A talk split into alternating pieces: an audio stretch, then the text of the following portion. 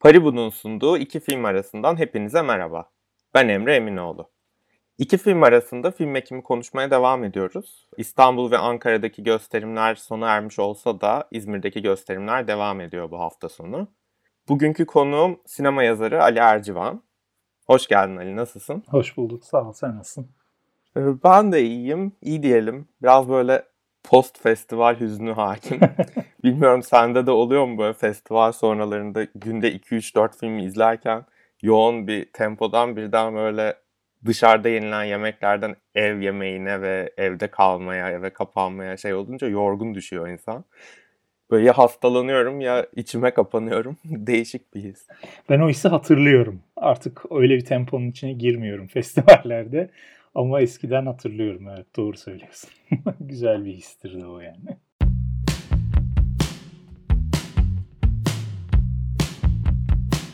Klasik bir sorumuz var. Onunla başlayalım. Diyelim ki film ekimindeyiz. Seninle iki film arası buluşmuşuz. Hangi salondan çıktık? Şu an nerede sohbet ediyoruz? Şu an şu, bunun 2021 senesinden mi soruyoruz bunu? Geçmişte de olabilir bence. Yani film ekimi aslında emek sinemasına özel yani sadece tek salonda yapılan bir etkinlik olduğu için hani benim için hala daha o onun hatırası yani emekte film izleyip işte Han kafede oturup e, orada filmler hakkında konuşup sonraki seansa yetişmek hala taze bir anı. Ama tabii elimizden alınmış bir e, şey o tecrübe deneyim. Bugün artık benim için mesela bu sene söz, söz konusu olunca Kadıköy sineması ya da son birkaç senedir aslında Kadıköy sinemasından ibaret kaldı. Ben okurken, ederken daha Beyoğlu'nda film izleyen ve zaten Beyoğlu'nda yaşamımızı Beyoğlu'nda sürdürürken Beyoğlu salonlarında film izlerdik. Bugün artık ben yaşamımı da birçoğumuz gibi Kadıköy'e aldığım için benim jenerasyonum için böyle bir en azından şey var. Dönüşüm oldu. Beyoğlu'nda artık nadiren yani bu festival sadece İlbuko'nun Kadıköy'deki gösterimi bir DCR probleminden, DCP probleminden dolayı ertelendiği için Beyoğlu sinemasına alındı ve ben sadece bu sebeple Beyoğlu'na geçtim. Tamamen Kadıköy odaklı artık festival benim için. Ki onu geçtim yani Kadıköy'deki festival deneyimi bile biraz değişmiş durumda. Eskiden hani festival deyince, film ekimi deyince Rex geliyordu aklımıza. Böyle Rex'in en arkasından dürbünle aşağıdaki altyazıyı okuduğumuz e, şeyler geliyordu aklımıza. Artık Kadıköy sineması var. Rex'te yok. Ki düşün, belki sen de hatırlıyorsundur ama hani şey Kadıköy bile bir zamanlar Kadıköy balkon ve aşağıda salon kısımları yani hani festival bir yandan öyle şeylerdi. Aşağıda oturmak, yukarıda balkonda oturmak hepsinin ayrı altyazı görebilme dertleri. Kadıköy'de de mi balkon vardı? Kadıköy tabii Kadıköy'ün şu anki salonu Kadıköy'ün balkonuydu. Ee, şu an aşağıdaki küçük küçük salonlara bölünmüş olan alan Kadıköy'ün esas koltuklarının olduğu alandı. Yani e, sonradan o büyük salonu 5-6 tane salona böldüler. Anladım. Balkon deneyimini ben şeyde emekte yaşamıştım bir tek onu hatırlıyorum yani. Balkonlu sinema. Şeyi hiç hatırlamıyorum. Film ekimi Rex'ten önce Kadıköy'de hiç moda sinemasında oldu mu? Artık bir moda sineması da yok gerçi ama benim için festival Kadıköy'de festival hep aslında Rex'ten de önce moda sinemasıydı benim için. Sonra evet teker teker hepsi gittiler. Peki iki film arası mekanı olarak böyle Kadıköy'de ya da eskiden Beyoğlu'nda seninle festivalde film araları özdeşleştirdiğin bir mekan var mı?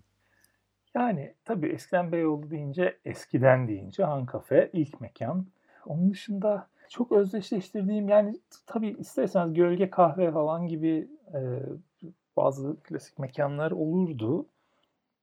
Ama çoğunlukla da sanıyorum hani o sokak yani emekte düzenlenirken hep o han kafe, o sokak. Onun dışında pek nadiren çıkardık diye hatırlıyorum. Kadıköy için böyle bir şey söylemem. Bu kadar şey hani festivalle özdeşleştirdiğim bir mekan yok artık Kadıköy'de.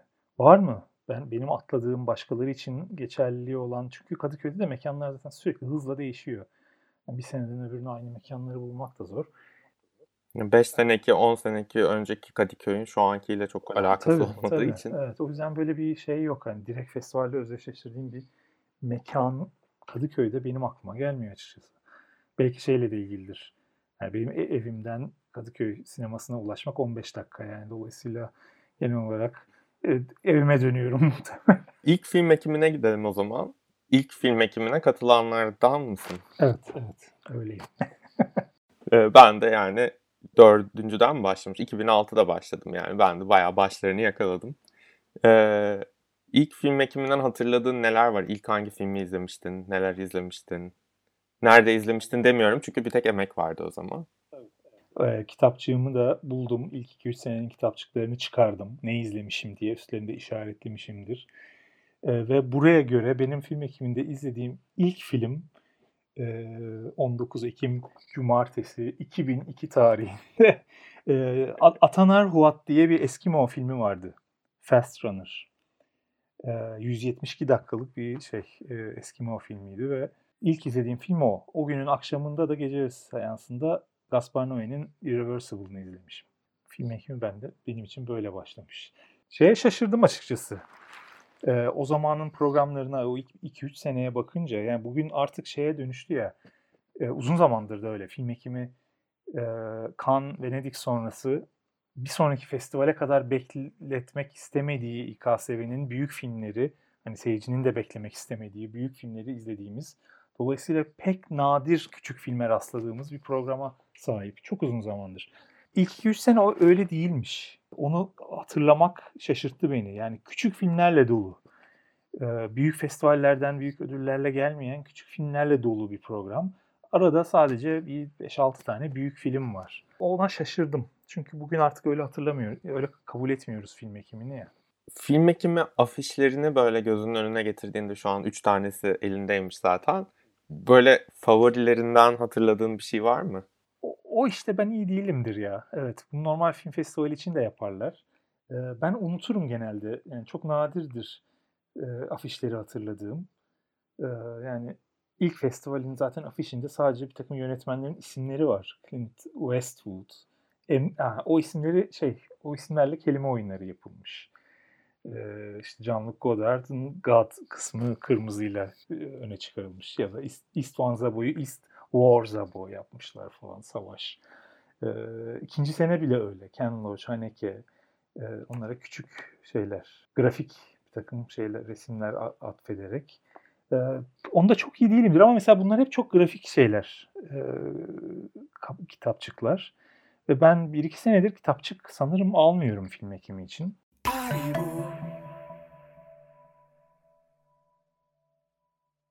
Türkiye'nin lider kripto para işlem platformu Paribu, bu yıl 20. kez düzenlenen film ekiminin sponsoru oldu.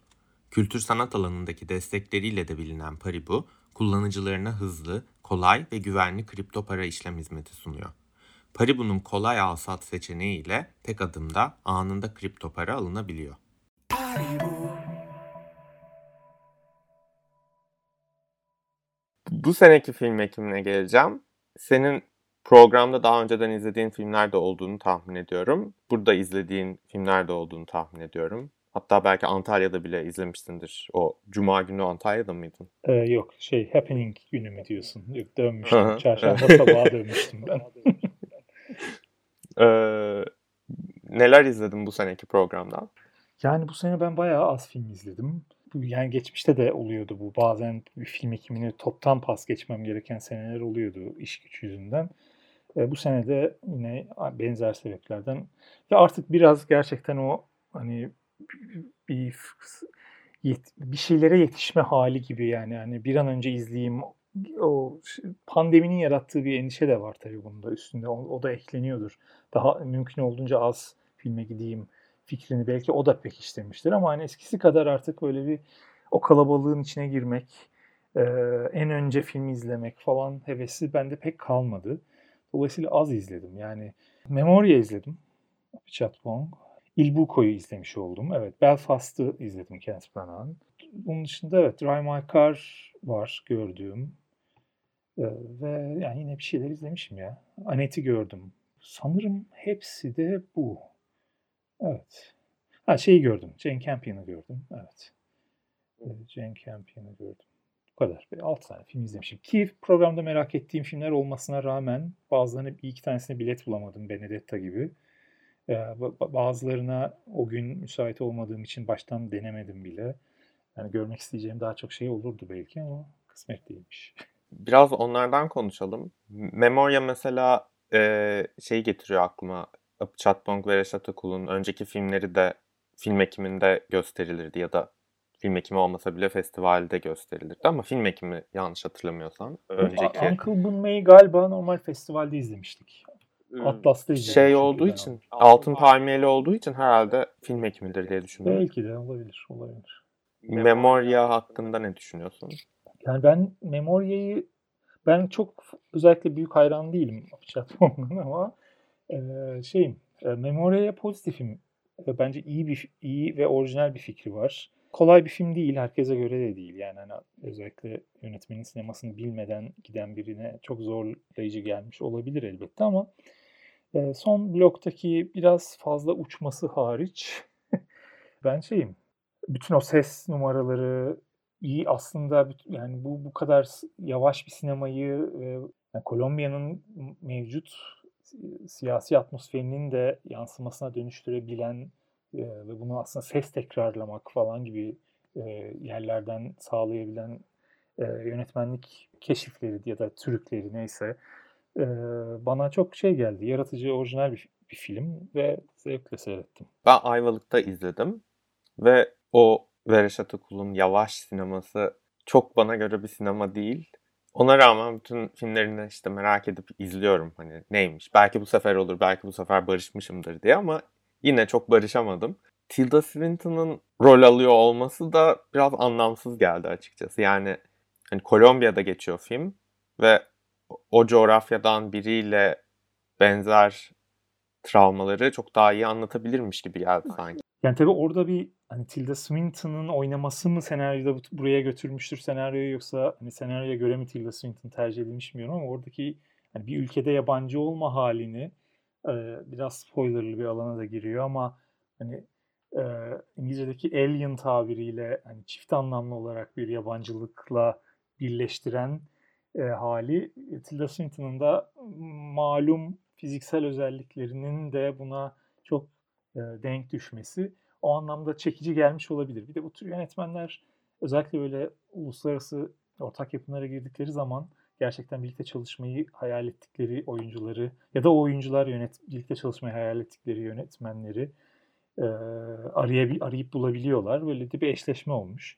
E, ben çok yani filmin yani şu haliyle filmin dokusuna çok çok uyduğunu düşünüyorum. Yani bir Kolombiya'da bir yabancı ya da Kolombiya'da bir alien olarak Tilda Swinton bana çalıştı. Ama mesela dün e, tabii dün izlemiş oldum ben bu telafi gösteriminde Il Buco'yu. O da mesela e, Fran Martino da çok minimal bir sinema yapan bir insan ama bambaşka bir yerden aslında. Yani çok çok başka iki sinema. Ve burada da artık iyice yani bir hikayesizlik boyutundaki önceki filmi Le Quattro Volte'nin bile iyi kötü bir hikayesi var. Burada artık iyice hikayesizlik noktasında bir film ve minimalizmse e, her ikisinde yani şeyi daha orijinal bir konsept. Bir konsept filmi Memoria bence. Ama Il Buco'nun o iyice dramadan kaçar hali e, normalde benim nadiren ben bir yönetmenin sinemasında yani e, takip ettiğim ve sevdiğim bir şey. Ama Fran Martino'nun sinemasında o beni çok yakalıyor bir aşkın bir duygunun bu film belki sadece Il Buco için şey söyleyebilirim.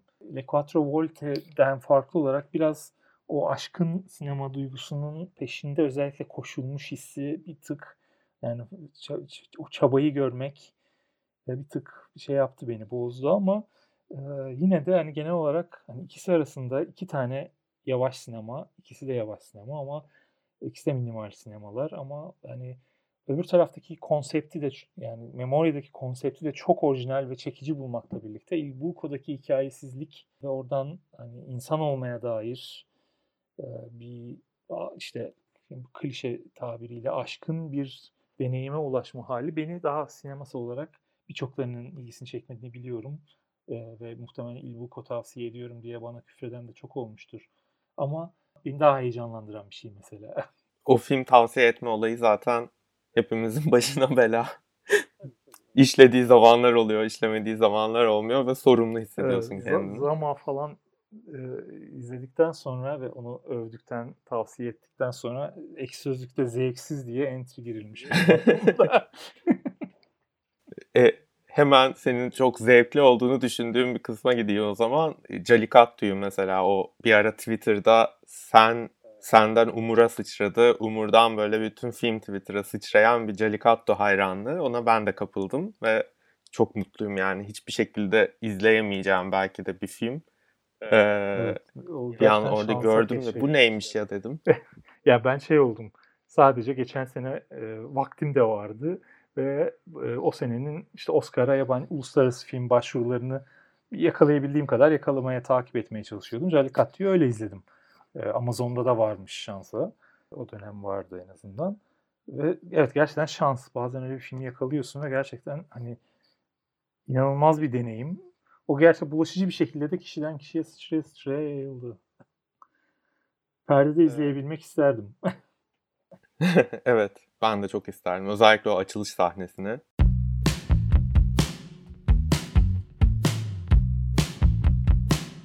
Ülkelerin Oscar başvurularına geçeyim o zaman hemen hazır oradan konu açılmışken. Çünkü aslında film ekimi deyince aklımıza gelen şeylerden bir tanesi de o. Bir de tam Ekim dönemi ülkeler adaylarını açıklarken ki bir şeyde olduğu için böyle film ekimi devam ederken pat diye bir ülke çıkıyor diyor. Bu filmi yolladık. Filmi o sırada izleme şansın oluyor aslında bir şekilde. Bilet varsa.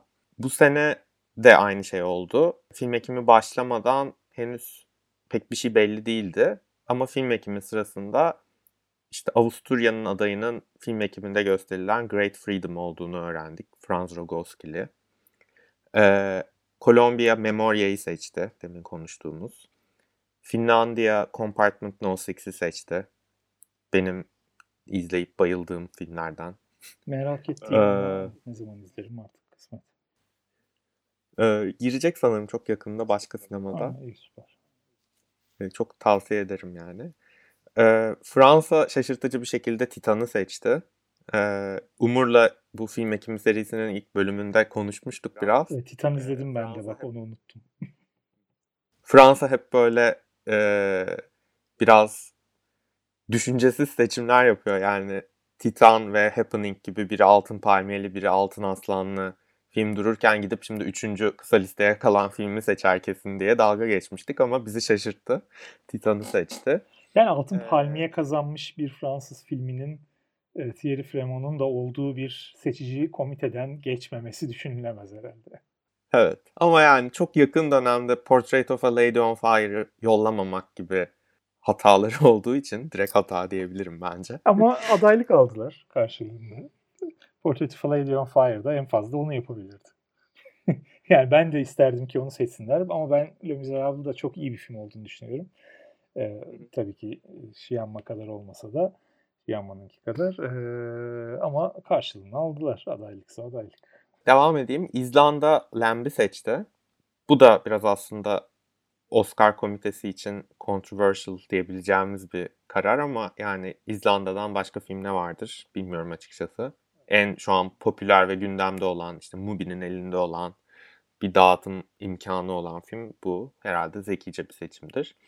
Ee, İran A Hero'yu seçti. Farhadi'nin e, Grand Prix alan filmi. İzlemedin sanırım değil mi? Yok izlemedim. E, ben hiç memnun kalmadım. Yani Farhadi'nin o A Separation, e, Le Passé, işte The Salesman zamanındaki hallerini çok özlüyorum bu İspanya'daki filmle başlayan e, bir çöküşe geçtiğini düşünüyorum. Ya yani o kadar kötü değil ama böyle biraz e, eski ve e, yavan geldi. Sıkıldım yani olabilir, bir de uzun. Olabilir. Biz bazı insanlardan bunu diyorum. Ya ben sen Salesman sevenlerden misin? Ee, yani onu da o öbür ikisi kadar sevmem Çünkü mesela. yani Cannes sonrası Salesman için de o sene e, kimse olumlu bahsetmiyordu. Yeter artık aynı şeyler falan diyordu. E, bence çok iyi bir film mesela ve şey sonra da gitti Oscar'ı aldı zaten. E, o yüzden şeyim yine bu Hero için bu şey tepkiler daha da arttı. Anlıyorum. Çünkü tutmuş bir formülü tekrar ediyormuş gibi bir algı var Ferhadi ile ilgili. Ama bilmiyorum. Kendim görmeyi bekleyeceğim yine de. Ee, İran bir de şimdi Londra Film Festivali'nde bir tane ödül alan başka bir filmleri daha var bu sene festival festival dolaşan. Ha, aynen. Evet, o galiba önümüzdeki sene için değerlendirmede olacakmış. Okey.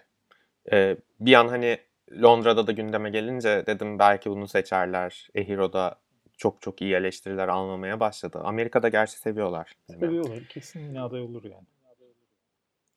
Ee, Japonya'da Drive My Car'ı seçti. Ee, onu izledim dedin. Evet, Onun Drive My Car'ı izledim. Evet. Çok da heyecanla beklediğim bir filmdi ve e, yani beklentimin altında kaldı diyeyim. bir tık. Yani bu senenin başında Berlin'de ödül alan filmi festivalin online seçkisinde oynamıştı Çarkıfelek. Hmm. O bence bundan daha iyi bir film.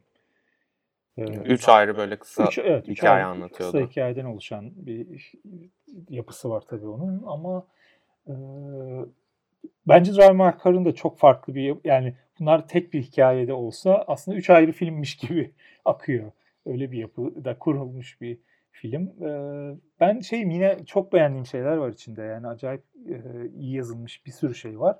Ama o kadar çok yerde çok güzel bir sahneyi biraz daha uzatarak bozduğu şeyler falan hani onlara rastladıkça böyle ben gitgide düştüm.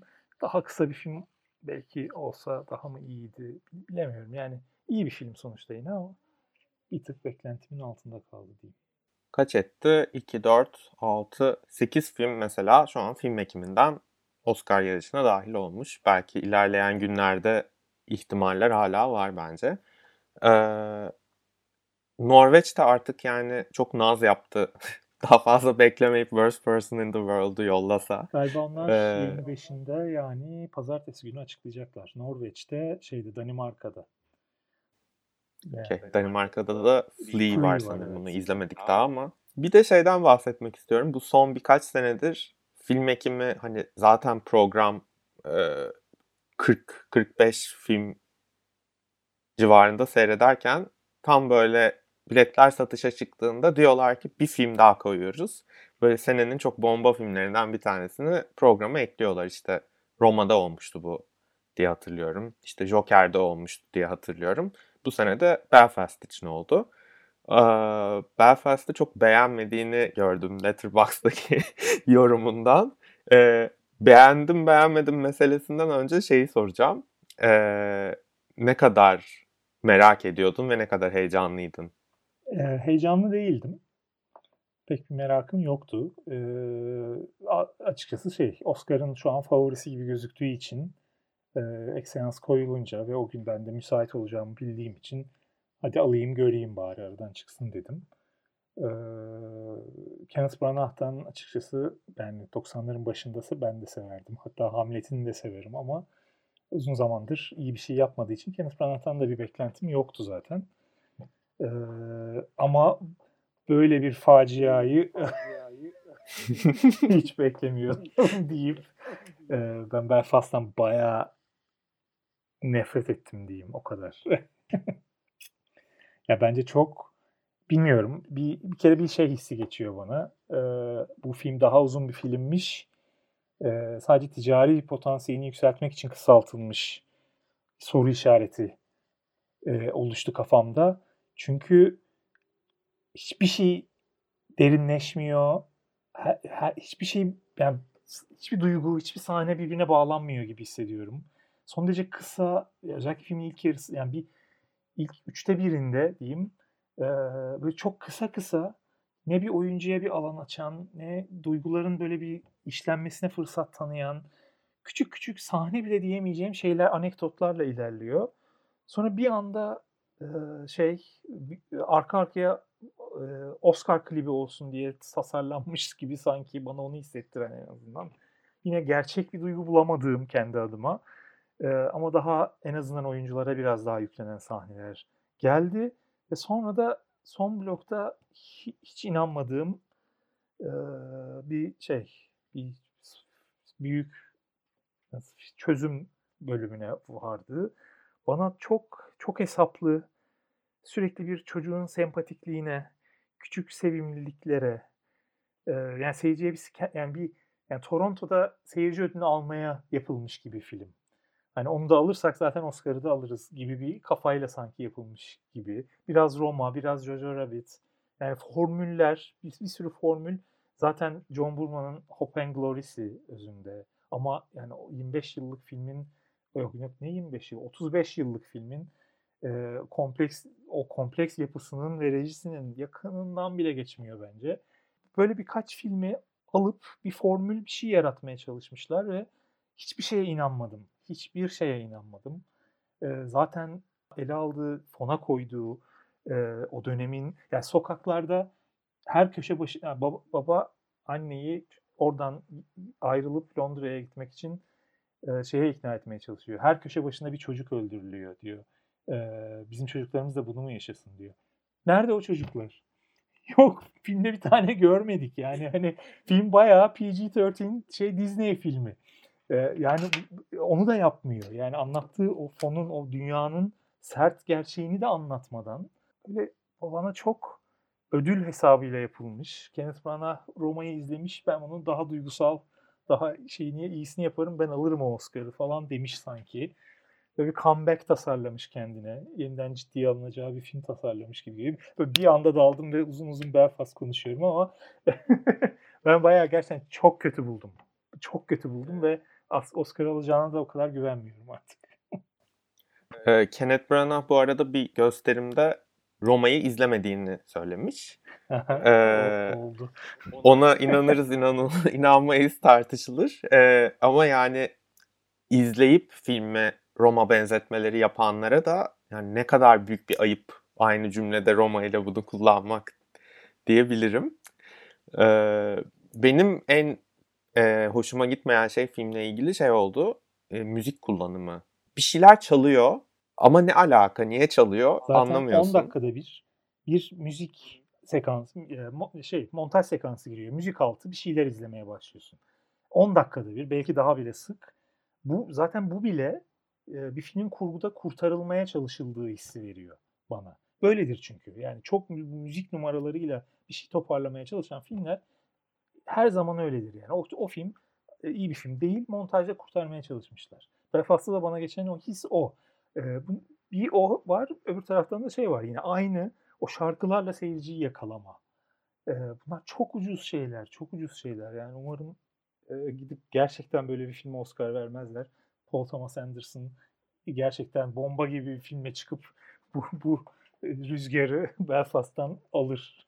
Yani ben de o oyuna düşmeye o kadar hazırlıklı gitmiştim ki yani hani tribüne oynayan bir film izleyeceğim. izleyici ödülü almış zaten. Ağlamak istiyorum. Ağlayacağım hadi bakalım diye gittim. Böyle bakıyorum duygu yok geçmedi. Hiçbir şey geçmedi bana. Ha, izledim yani düz film. Hani senin kadar öyle bir yıldız mı? Kaç? Bir, bir buçuk yıldız, yıldız mı yıldız gördüm? o kadar beğenmedim değil de beğendiğimi de söyleyemeyeceğim. Bir hayal kırıklığı oldu yani. Film ekimi çok iyi geçiyordu benim için. Ee, böyle biraz ufak bir hayal kırıklığıyla bir kapanış yapmış oldum. Venedik'e gittiğini biliyorum festivale. Son olarak şeyi soracağım. Venedik'teki festival ruhunun e, gittiğin diğer festivallerde özellikle İstanbul Film Festivali ile karşılaştırmasını soracağım. Geçen hafta Tunç'la Cannes Film Festivali için konuştuk aynı şeyi. Ee, ve yanından bile geçemez hani Cannes çok e, ciddi ve hiç izleyici dostu olmayan bir festival dedi. Venedik için ne düşünüyorsun? Yani Cannes, yani ben hiç Cannes'a gitmedim. Ee, ama evet biliyorum ki e, gerçekten filmlere gir, yani zaten bilet satıl, satılmıyor değil mi? Ee, yani filmlere girmenin e, zor, basın için bile zor olabildiği, e, ya da sektör insanları için bile bazen zor olabildiği çok evet çok ciddi. Venedik o anlamda e, şey e, sayfiye yeri gibi. E, zaten bir sayfiye yerinde düzenlenmiş bir festival. E, salonların arka tarafı kumsal. Gerçi Cannes'da da öyle bir durum var galiba. Ama çok rahat bir festival Venedik. Öyleydi. Tabii pandemiyle birlikte şimdi bu bilet almalar falan o prosedürler biraz daha bir iki senedir, geçen seneden beri biraz daha zorlaşmış diye okuyoruz sosyal medyada falan ama ben 2017 ve 2018'de Venedik'e gittim. Venedik Film Festivali tatil yapmak gibi. Yani son derece rahat. Her sabah yani eğer Lido adasında kalıyorsan gerçekten şey kruvasanını alıp espressonu içip güzel bir yürüyüş yapıp elini kolunu sallaya sallaya filmlere giriyordun. Yani ve herhangi bir filme girememen diye bir şey söz konusu değildi bir de. Ya da işte daha Venedik adasında kalıyorsan oradan her sabah güzel bir tekne yolculuğuyla falan benim için gerçekten ideal tatildi. Şimdi artık bu yeni bilet alma sistemleriyle insanlar zorlanıyormuş. Bir daha gitsem aynı keyifle, aynı rahatlıkla film izleyebilir miyiz onu bilemiyorum ama e, tabii ben, yani bir yandan benim için şey de var. Ben iki sene Venedik'e e, bu yaz kaybettiğimiz arkadaşımız Nihan'la birlikte gittim ve yani şu an mesela Nihan'sız Venedik'e gitmek fikri bile bana şey geliyor, zor geliyor. O işin ayrı bir tarafı. E, ama şey, orası dediğim gibi yani sabah iki filmini izle, öğlen basın toplantılarına katıl, e, starları da gör. Zaten ilk 4-5 gün kesin orası star kaynıyor. Sonra onlarla işte dondurmacıda, kafelerde, orada burada yolda karşılaş. Yani Francis McDormand'ın korumasından dayak yiyordum neredeyse. E, 2000, 2017 Three Billboards'ın olduğu sene. Çok rahat bir yer orası. Ve şey de yani program olarak da yani sana şey yan bölümlerde, küçük bölüm, bölüm yani Orizzonti'de veya işte Giornate degli Autori'de küçük filmler keşfetme fırsatı da tanıyan bir yer. Ben orada işte gerçi o yarışmadaydı. Zan'ı orada izlemiştim. Yani Türkiye'de bir perdede izleme şansı kimsenin hiçbir zaman olmadığı filmi.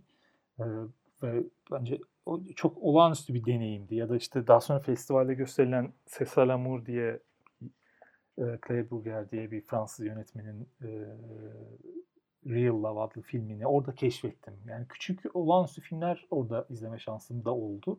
Bunların hepsine olanak sağlayan, bir yandan istiyorsan basın toplantılarını kaçır, restore edilmiş filmler, çok geniş bir restorasyon şeyi var, e, restore edilmiş filmler bölümü var ve e, çok müthiş filmler orada yakalama şansın var.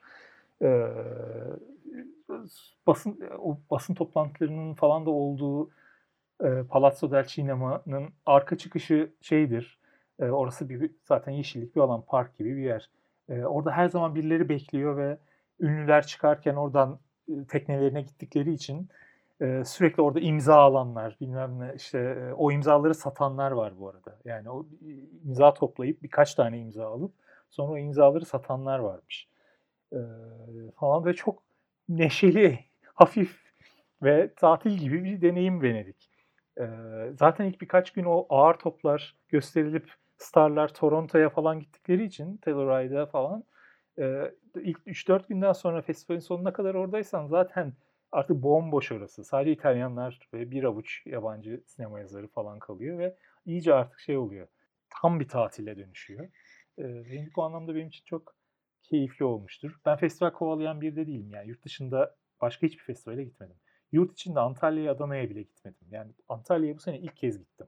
Bu, bu yaşıma geldim. Antalya'ya gitmişliğim yok. Bak 95'te sinema televizyon okumaya başlamışım. Ve bir kez bile insan bir Antalya'ya gitmez mi? Ee, yok be ben hani şey bu tür fest İstanbul'dakiler dışında festival kovalayan biri olmadım hiç. Venedik sadece işte iki sene Venedik ve bana o şey hep tatil gibi gelmiştir. Benim de bir sonraki hedefim Venedik. Berlin'i e, çıkardım aradan. Bu sene işte ilk Antalya'ma gittim. Türkiye'de de. E, bakalım sırada Venedik. Ondan sonra kan olur mu bilmiyorum. Kan konusunda herkes gözümü korkutuyor. Çok sıkıcı, çok ciddi. E, ama değişik bir deneyimdir tabii ki. Onu da yaşamak isterim.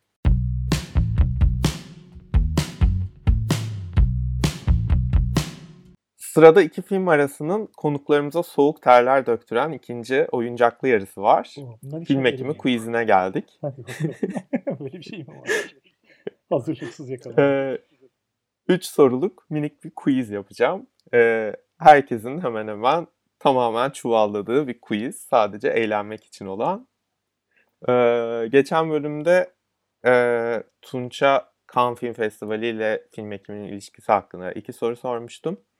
Ee, senin bu soruların da Venedik'le ilgili olacak biraz Venedik'ten konuştuğumuz için. Ama önce çok basit bir soruyla başlayayım. Ee, film ekimi gösterimleri bu yıl İstanbul'da kaç salonda yapıldı? 3 salon. Yanılmıyorum değil mi? Beyoğlu, Doğru. Atlas ve Kadıköy. Evet. evet. Venedik'le ilgili olarak da şeyi soracağım. önce o film ekimiyle Venedik'in ilişkisini bir söyleyeyim. Hani nasıl e, Altın Palmiyeli film uzun zamandır film ekiminde gösteriliyorsa Altın Aslan kazanan Venedik'teki filmde son yıllarda genellikle film ekiminde gördüğümüz filmlerden oluyor. Bu yıl mesela Happening'de programdaydı. Geçen yıl festivalle film ekimi biraz iç içe geçmişti pandemiden dolayı ama film ekimi galalarında Nomadland gösterilmişti. Peki film ekiminde gösterilen ilk Altın Aslan ödüllü film sence hangisidir? Film ekimine gösterilen ilk yani Roma'dan geriye mi gidiyoruz? Gidiyoruz. Tabii bunun için Altın Aslan kazanmış filmleri hatırlamak lazım. Bir ipucu vereyim. Yönetmen kadın.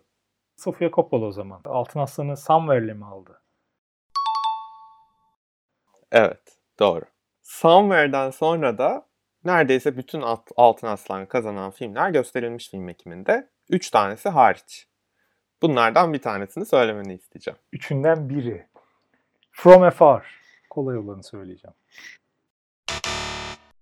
Ama yanlış oldu. Film ekiminde gösterilmiş mi? Hay Allah. Film ekiminde gösterilmişti çünkü.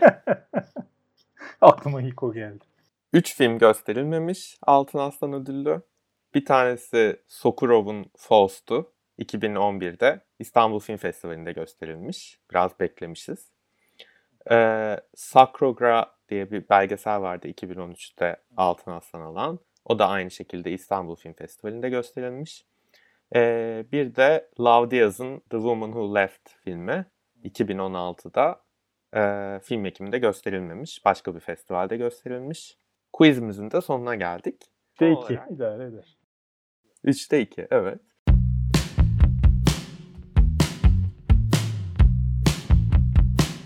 Son olarak bir de oyunumuz var.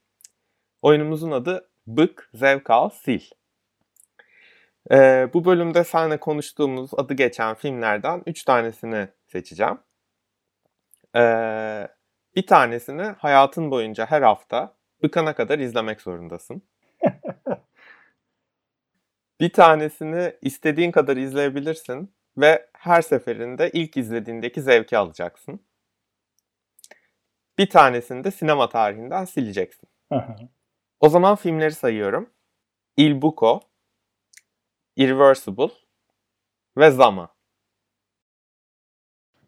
Bık, zevk al, sil. Ee, Okey. Ee, sil direkt Irreversible. Silinsin gitsin. Gaspar Noé'yle bilmiyorum hiç. iyi bir ilişkimiz yok. Bıkana kadar izleyeceğim ve ilk e, şey tamam okey.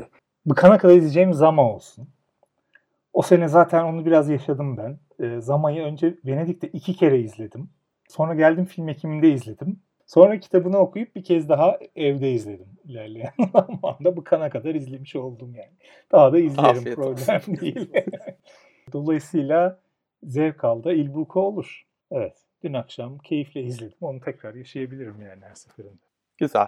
Kolay karar verenlerden oldu. Evet, Sevindim. Evet. Çok teşekkürler Ali. Ben teşekkür ederim. Post festival hüznüme eşlik ettiğin için. İki film arası film ekimi özel serisi önümüzdeki hafta yeni bir konukla devam edecek. Hoşçakalın.